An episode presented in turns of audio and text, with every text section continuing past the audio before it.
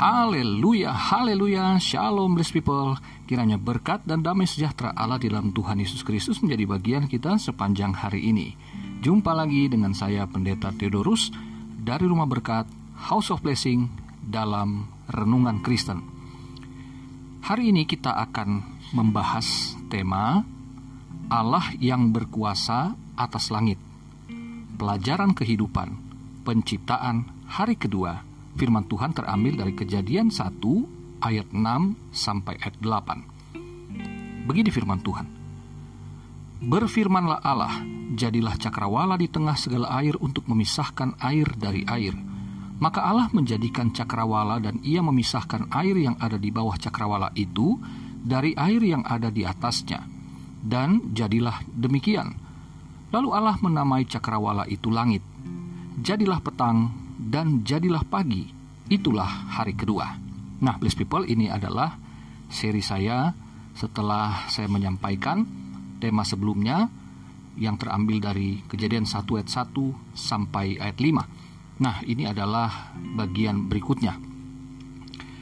Blessed people, saudara yang terkasih dalam Tuhan, ayat 6 mengatakan bahwa Allah menciptakan cakrawala dengan firman-Nya dan ayat 8 menyatakan bahwa Allah menamai cakrawala itu langit.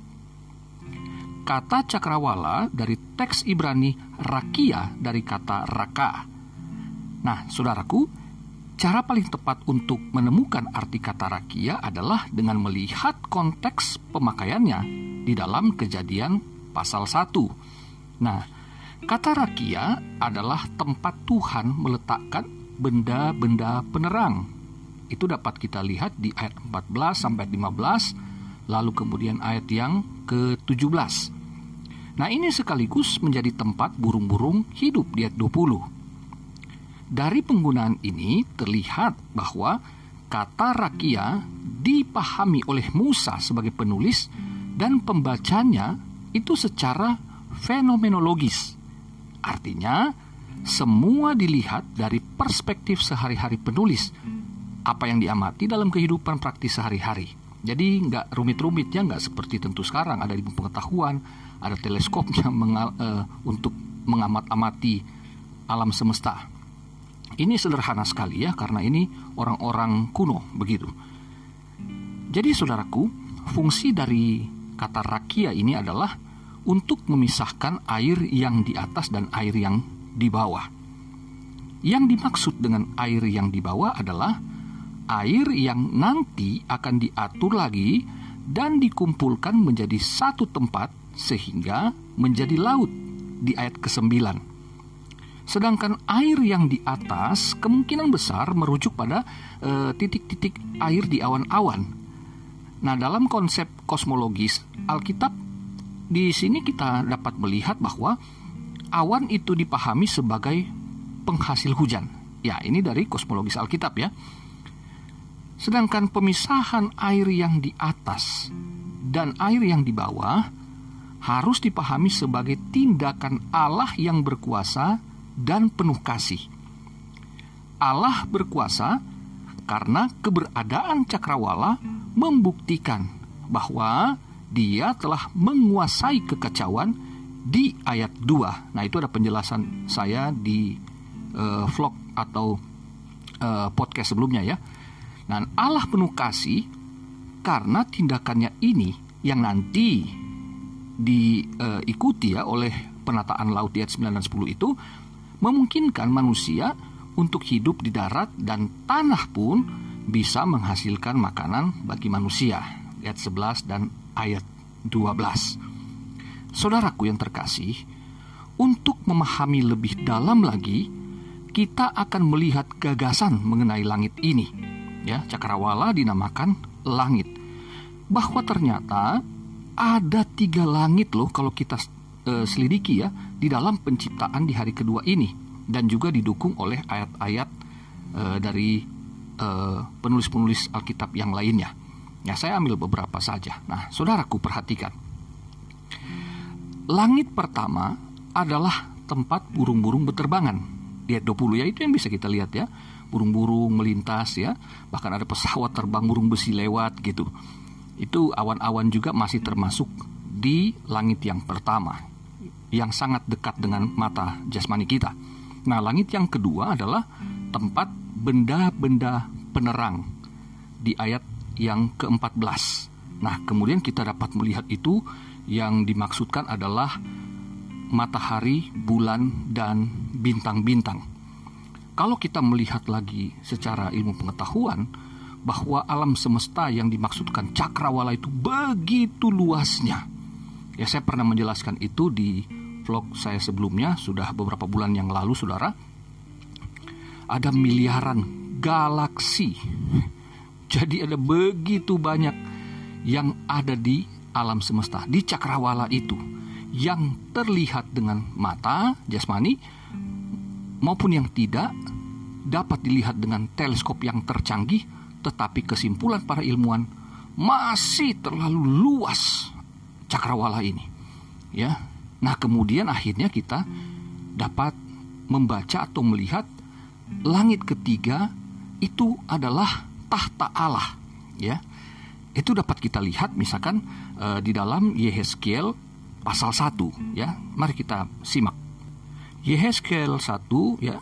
Yehezkiel 1 ayat 22, ayat 23, ayat 25 dan ayat 26.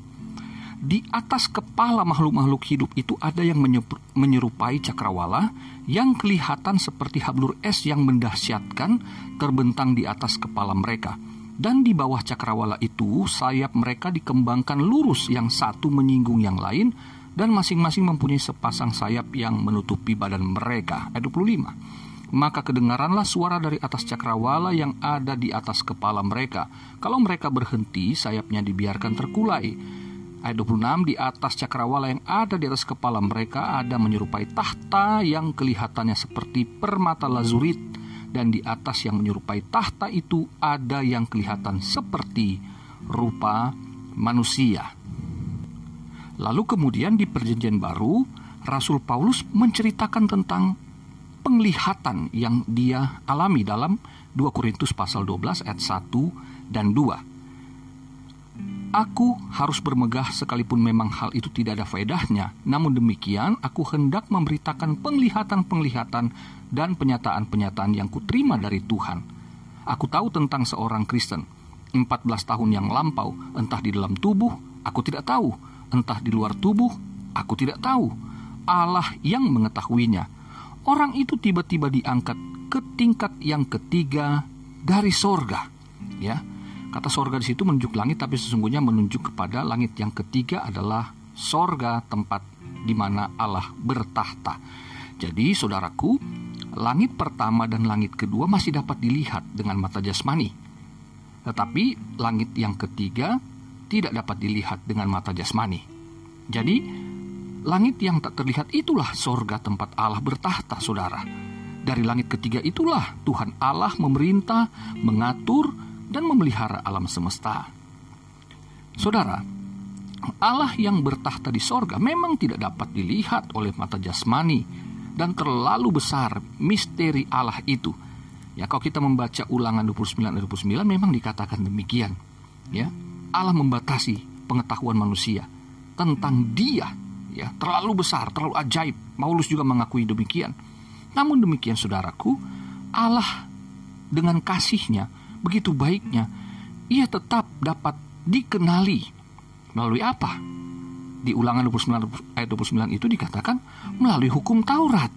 Ya itu di perjanjian lama. Sedangkan dalam perjanjian baru Allah itu dapat dikenali di dalam Tuhan kita Yesus Kristus, saudaraku. Amin. Nah, Yesus Kristus, Sang Firman Allah, yang adalah Allah sendiri, Dia menjadi manusia. Yohanes 1 ayat 1, ayat 14, Yohanes 14 ayat 7 dan ayat 9, lalu Kolose pasal 2 ayat 2 dan ayat 3. Jadi saudara, Allah Sang Pencipta yang Maha Kuasa tidak bisa dilihat dengan mata jasmani, tetapi dapat dipercaya keberadaan dan kekuasaannya dengan iman. Ibrani 11 ayat 3 mengatakan karena iman kita mengerti bahwa alam semesta diciptakan oleh firman Allah. Jadi iman duluan. Barulah kita akan mengerti. Memang kita saat ini tidak dapat melihat Allah. Nggak ngerti Allah seperti apa. Sorga juga seperti apa. Tetapi Tuhan telah menyatakan melalui firman Allah. Allah yang menjadi manusia yaitu Tuhan Yesus Kristus. Lalu dia menyatakan juga firmannya yang kita kenal sekarang dengan Alkitab. Jadi saudara dengan kita membaca firman Tuhan atau Alkitab kita dapat mengenali Allah. Kasih kuasa serta pemeliharaan yang ajaib bagi kita semua. Haleluya. Nah, saudara yang terkasih dalam Tuhan, pada akhirnya semua umat Tuhan Yesus Kristus akan pergi ke sorga. Langit yang ketiga itu untuk bertemu Allah muka dengan muka. Wahyu pasal 22 ayat yang eh, ketiga sampai ayat yang kelima.